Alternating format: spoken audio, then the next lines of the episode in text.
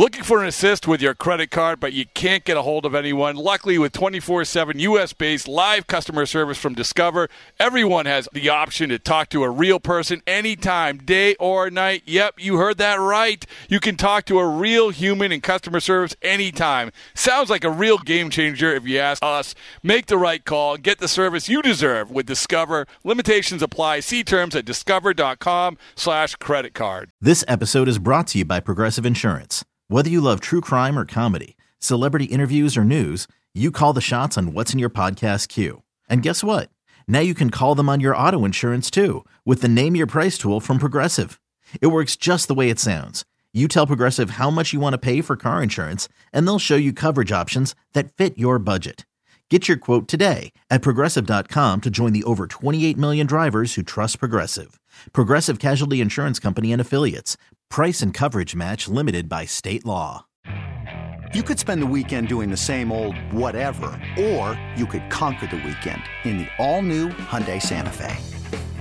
Visit HyundaiUSA.com for more details. Hyundai, there's joy in every journey. Yeah, there should be some passion. This doesn't have to be boring, boring, boring. Hey, one thing the game needs is more people like you, you, you. Still have grown men run around tight pants. It's Mookie Betts. This is Daniel Bard. It's Steve Aoki. Here's Saltalamacchia. This is Brock Holt. Hey, this is Jon Lester. Baseball is baseball. Baseball isn't boring.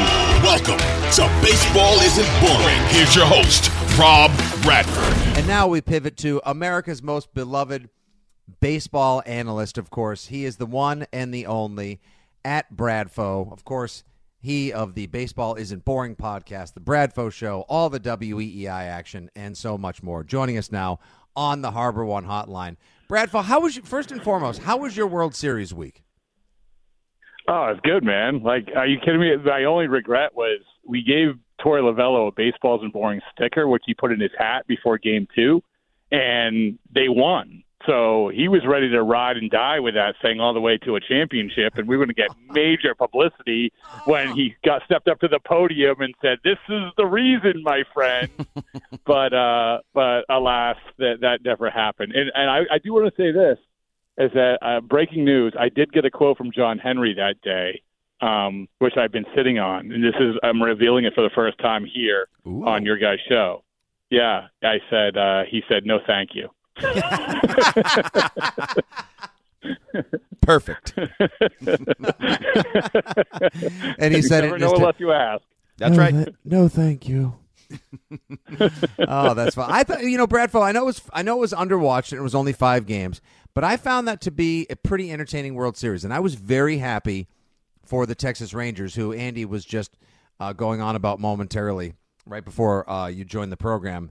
The idea that hey, look at that, you can use a, a smattering of homegrown talent along with some uh, you know well thought out, high priced free agents, put them together in the right mix, and that concoction, if you will, that cocktail turns out to be a team that was in it all season. They were white hot out the gate, then they regressed. They came on at the end of the season, and that was a postseason heater for the ages. And I couldn't be more thrilled for them. Corey Seager is like uh, someone everybody should like. Like teach your kids to play baseball like that guy and get paid like that guy. And how could you not be happy for good old Nate Eovaldi? Oh yeah, and, and I think you guys hit the nail on the head. That like, we learned from how you win, and you know we had Jon Daniels on, who obviously built a, a huge part of that team, and then Chris Young comes in and gets the pitching, gets the Valdi, and gets the veteran pitchers. But you, take a step back and you look at it and say, all right, you know that's how it can work. And, and I do think when you're talking about the Red Sox, it's not always just a straight line in apples to apples, but there is a lesson to be learned. Absolutely. And we, and we talked about this even before the Rangers won that you have to have the guys, the foundation guys that you have while you're getting the other guys where you're building around the other guys. In other words, Brayan Bello on the Texas Rangers wouldn't be the number one starter and wouldn't be the guy that everyone said we are relying on Brayan Bello. He would be the number three starter who you're learning from Nathan Eovaldi, who you're learning from Scherzer, or even DeGrom on the sidelines. And same thing positionally. You know, Evan, you know, uh, the the rookie there. I mean, you have that guy coming up while you have Seager and you have Semien. And yes, you paid for certainty. That's how it works. And now we're going to find out with this Red Sox group if if they actually understand that because other than Kenley Jansen and Chris Martin, they didn't pay for certainty before that. So, Rob, I uh, was on with Rich Keefe the other night, and I, you know, as Rich sometimes does, he brought a little bit of a negative tone that I didn't care for to the Craig Breslow introduction. Um, said we got just another geek, and a geek, he's he's Chaim Bloom with a curve ball, and he had all these lines ready to go. I I actually left the press conference uh, excited because I heard Craig Breslow say some things that triggered good thoughts in my head. One of which was I'm here to make the tough decisions, whether intentionally or not. I thought was a little bit of a shot at the last guy, who I don't think could make the mm. tough decisions at tough times. And then he used the word acquisitions to list his way to build a baseball team, which excited me because if the Red Sox are back in the business of big time acquisitions, I'm back in the business of being excited in the offseason. And so, am I too optimistic in my read of this new geek baseball guy, leader of the Boston Red Sox, that maybe he's the guy that is going to No. bring life back to it? Well, I, I think that number one, your what what is going to bring you back is going to bring back a lot of people, which is make the tough calls, make the tough trades. You know, get the one player instead of the five. Get the win the free agent battles with the Tampa Bay Rays for Zach Eflin. You know, when win do those sort of things, and and and maybe get in the real deep water when it comes to the Yamamoto or Tani or whoever, and go all Dave Dombrowski and say, I mean, Dave Dombrowski bid forty million dollars more than anybody else for David Price because he knew he wanted an ace. I'm not saying they have to do that, but start doing some really uncomfortable things um, instead of the comfortable, like we set our price and that's what it's going to be. But when it comes to the the Breslow introduction, uh, number one, you know I've known Breslow for a long time. In fact, guys, you would be honored to know that Yes. Craig Breslow is WEEI.com um, an alumnus. He Oh. wrote for us during the 2013 playoff run. Yes, You have got to be kidding. He was a guest blogger for dot com. He was a guest, he was a guest blogger. Don't try to find it because, as you know, they've wiped out all archives. Um, but but he was a he was a guest blogger throughout that playoff run, and so I, I've known him for a while. And you know, I I hear those clips, and I saw him up there. Number one, I give him a lot of credit. He never looked at his paper. Like he memorized that whole thing, which is kind of crazy. And the other thing is that's not when you talk to Craig Breslow, that's not how he talks. It's just not how he talks. I think that one of the things that he does really, really well, and I think is going to serve him, is that as smart as he is, every conversation you have, he listens to you. He's genuinely listening, processing what you're saying, and yeah, then he might come back with words that you don't understand, but still, he he, he genuinely listens. And for me, that goes so far. I, I don't. I probably it, it transcends to all sports, right? But I always said this about Torey Lovullo. Torey Lovullo was one of the best human beings when it came to actually listening. How does this radio thing work? What does this microphone do? You know that sort of stuff. Breslow is of that same ilk, and so I think that when it comes to Alex Cora, when it comes to people who are already there, he is going to go in with the open mind while also carrying that thing that he talked about, which is actually playing on a team and knowing what a major league clubhouse looks like. Rob Bradford at Bradfo joins us here on the Harbor One Hotline to catch up on all things Red Sox, Craig Breslow, and so much more. Yeah, you remind me also, uh, the Rangers are actually in a really good position next year to compete once again because they bid big last year, bigly for Jacob DeGrom. Wasn't that three for 105 and he didn't even pitch a single, didn't pitch a minute this year. Uh, it must be nice to be paid $35 million to get your UCL repaired and hang out and do some stretching. But And by the way, Chris Sale so close to having a World Series ring. If I'm Bloom just doesn't turn down that trade for Chris Sale in 2022 uh, uh, trade deadline, so so close, yes. so close, but no, he's already got he's already got one, and oh, but oh, but the strikeout of Machado at Dodger Stadium still brings us joy. Would love to get back there. Um, all right, so we're we're all in on Craig Breslow, and yes, he he did put on the press conference voice and everything else, and uh, it seems like the Red Sox coaching tree is doing much better than the Belichick coaching tree uh, these days, Bradfo, which, which is great. It's nice to have one of our own back in the fold. I think New Englanders, Bostonians, Sox fans really appreciate that. But I want to turn to you now. Eh, let's let's play Bradfo's off-season priorities. Uh, you know, we, All right. we've, dis- we've discussed on our show when we, when we're on with Rich and we're talking Sox. Would you rather, you know, like Soto and Yamamoto, or all in on Ohtani and then somebody else, or you know, the combinations therein that could be available, Snell, et cetera, this offseason. What would be the ultimate one-two punch for you to see Craig Breslow find a way to acquire this offseason? Well, listen, I mean, Yamamoto is the guy that everyone talks about Ohtani, but Yamamoto, you're going to have more teams in on Yamamoto. And anybody who I know that everyone sprung out of bed at 5:30 this morning to watch Yamamoto pitch the last time for the Orix Buffaloes, but he did really well, and he did nothing to dissuade teams from actually wanting to sign him. And he's 25 years old, which is That's a big it? deal. I mean, 20 yeah, and so this is this is the biggest this is why all these teams are going to be in on him. Number 1, he's good. He's 25. All these other guys that you're talking about for pitching, Snell and Nola mm-hmm. and, you know, Sonny Gray, they're 30 and over. And so this is the guy that everybody wants and the Red Sox have loved this guy going back a few years. So this is going to be the test. How, do they want to compete with the big boys, the Yankees, the Mets, the Dodgers, whoever else? And yeah, of course, Ohtani. Like I'm not, I'm not ever going to say, oh, how dare they spend all this money on Ohtani? Because for what they need, forget about pitching. For what they need in terms of pushing away apathy, there is no better investment business-wise in the history of baseball than this guy. And so I I think, and I and guess what? I know that you guys know this. He can get his sneakers just down the road at New Balance. I'm like, oh my goodness.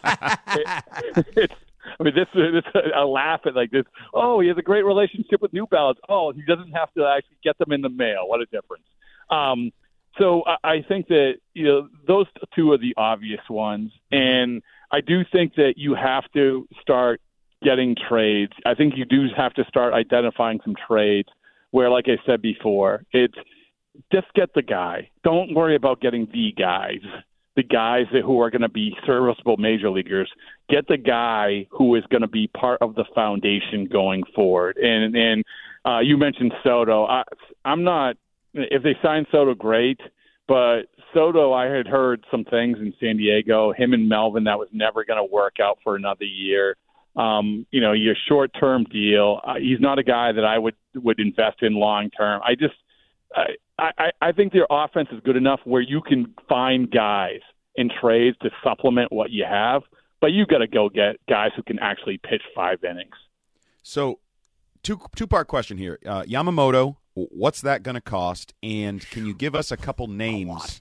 Uh, yes, a lot. Whatever that big number is, what's it going to cost for Yamamoto? And give us a couple names we should keep an eye on on the potential trade market for a high end pitcher. Yeah, well, uh, I'll answer the second one first. And Corbin Burnes of Milwaukee. I mean, that's the guy that everybody is is thinking the Brewers are going to trade. He's a top of the rotation guy.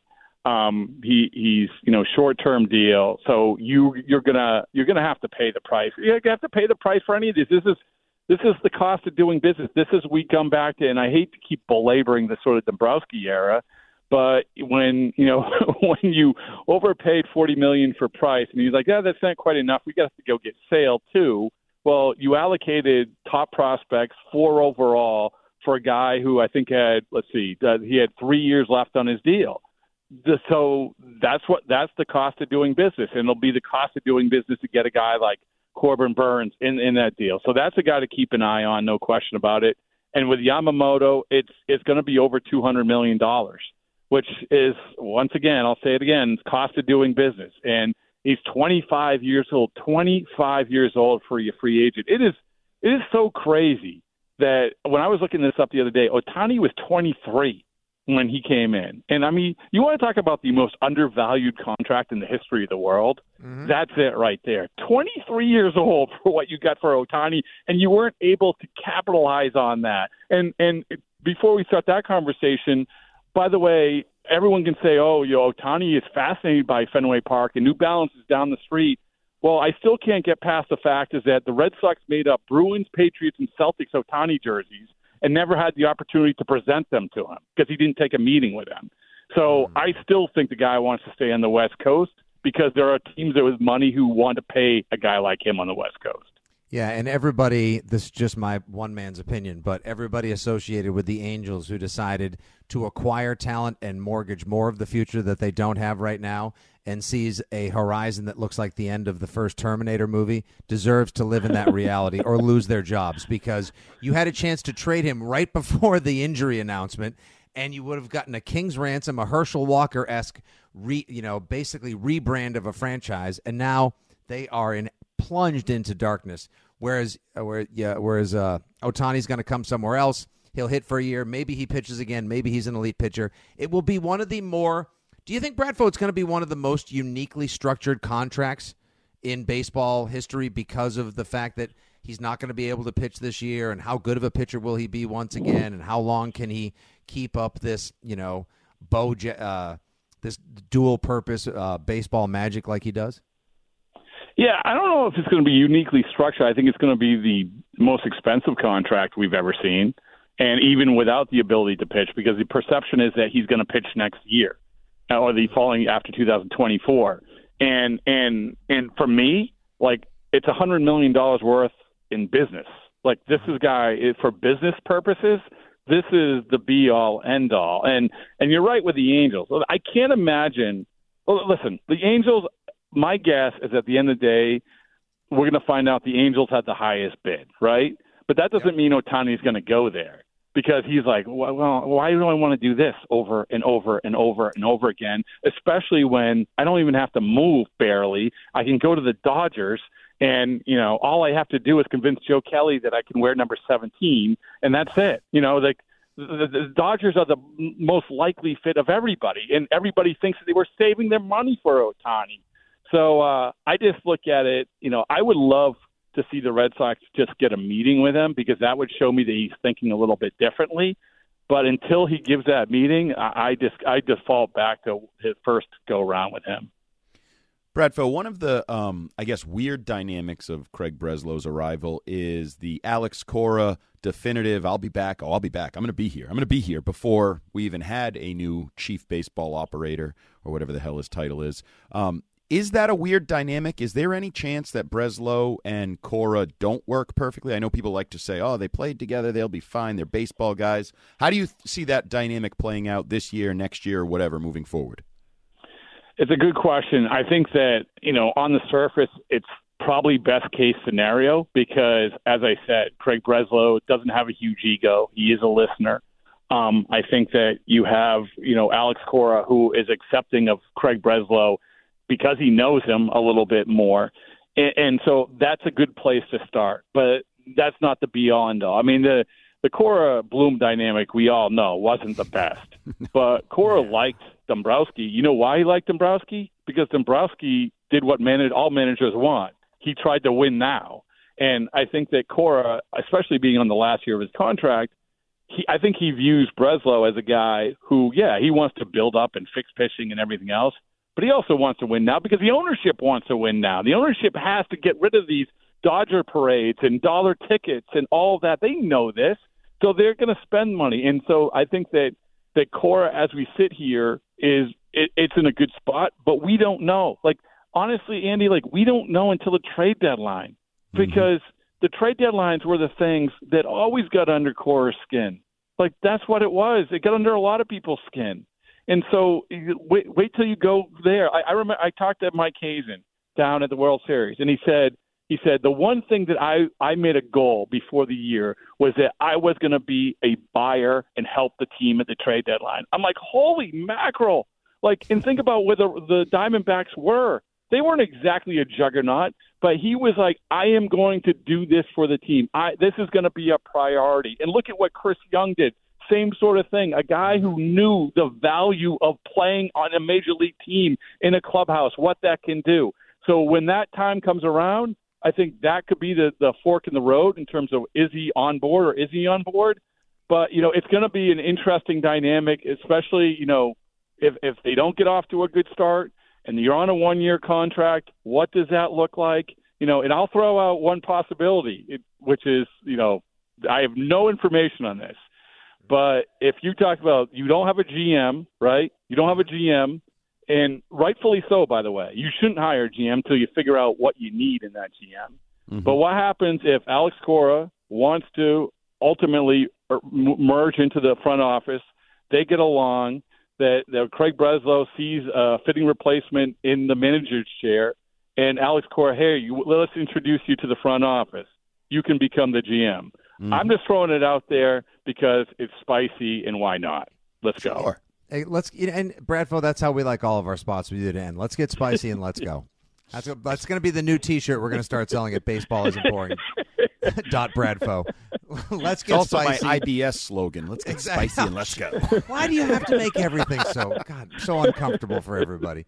Bradfo, I can do this all day long. Uh, we're already up against it, and I'm sure I'll get a text message from uh, from management saying, "Come on, stick to the clock." But Second in of the five day. in five seconds, Justin Turner percentage he returns to the Sox. Uh, I would. This is going to cop, be a cop out. Fifty percent. Oh, come on, No, no. there's no lock. No, that's okay. I think I'll that- take honestly, no. That gives me hope, because it- Andy. No, because because I think it's all going to come down to who is uh, who's going to be willing to give him a two year contract at 39 years old. Who is going to be willing to give you a two year contract? And if it's not the Red Sox, if I'm Justin Turner, as much as I liked it here, I, I I'm going to squeeze out as much money in years as I can from the last couple of years of my playing days. I, and I would give it to him because he busted out some old man strength this year that was excellent. And leadership is something you can't put a premium on. He's at Bradfo. Give him a follow. Baseball isn't boring. Everyone's favorite baseball podcast, the Bradfo Show, and so much more. Thanks for a nice chunk of your Saturday, Bradfo. Enjoyed the baseball chat as always. Enjoy your off season, and we'll catch you soon, brother. All right, and, and go with it? Go Dartmouth, Andy. Like Damn right. congratulations. Let's Go, go. go, go Dartmouth. I'm, Go I'm, down, uh, I'm scouting for you. I'm uh, right now. I'm at the Bentley Assumption football game, so I don't know if they're recruiting, but I'll put a bug in there here. All right, sounds good. Awesome. There he goes on the Harbor One Hotline, the one and only Rob Bradford. In celebration of opening day, we've got a special episode of the Moth Podcast for you. The theme is baseball and the surprising ways it connects people. I gaze out at the players on the field, and then I, uh, I look over at my dad, and I, I realize that in the silence between us, that something has changed. It's like I'm seeing him for the first time. Two stories about baseball, family, and so much more. The episode's available right now. Subscribe to the Moth Podcast to make sure you hear it.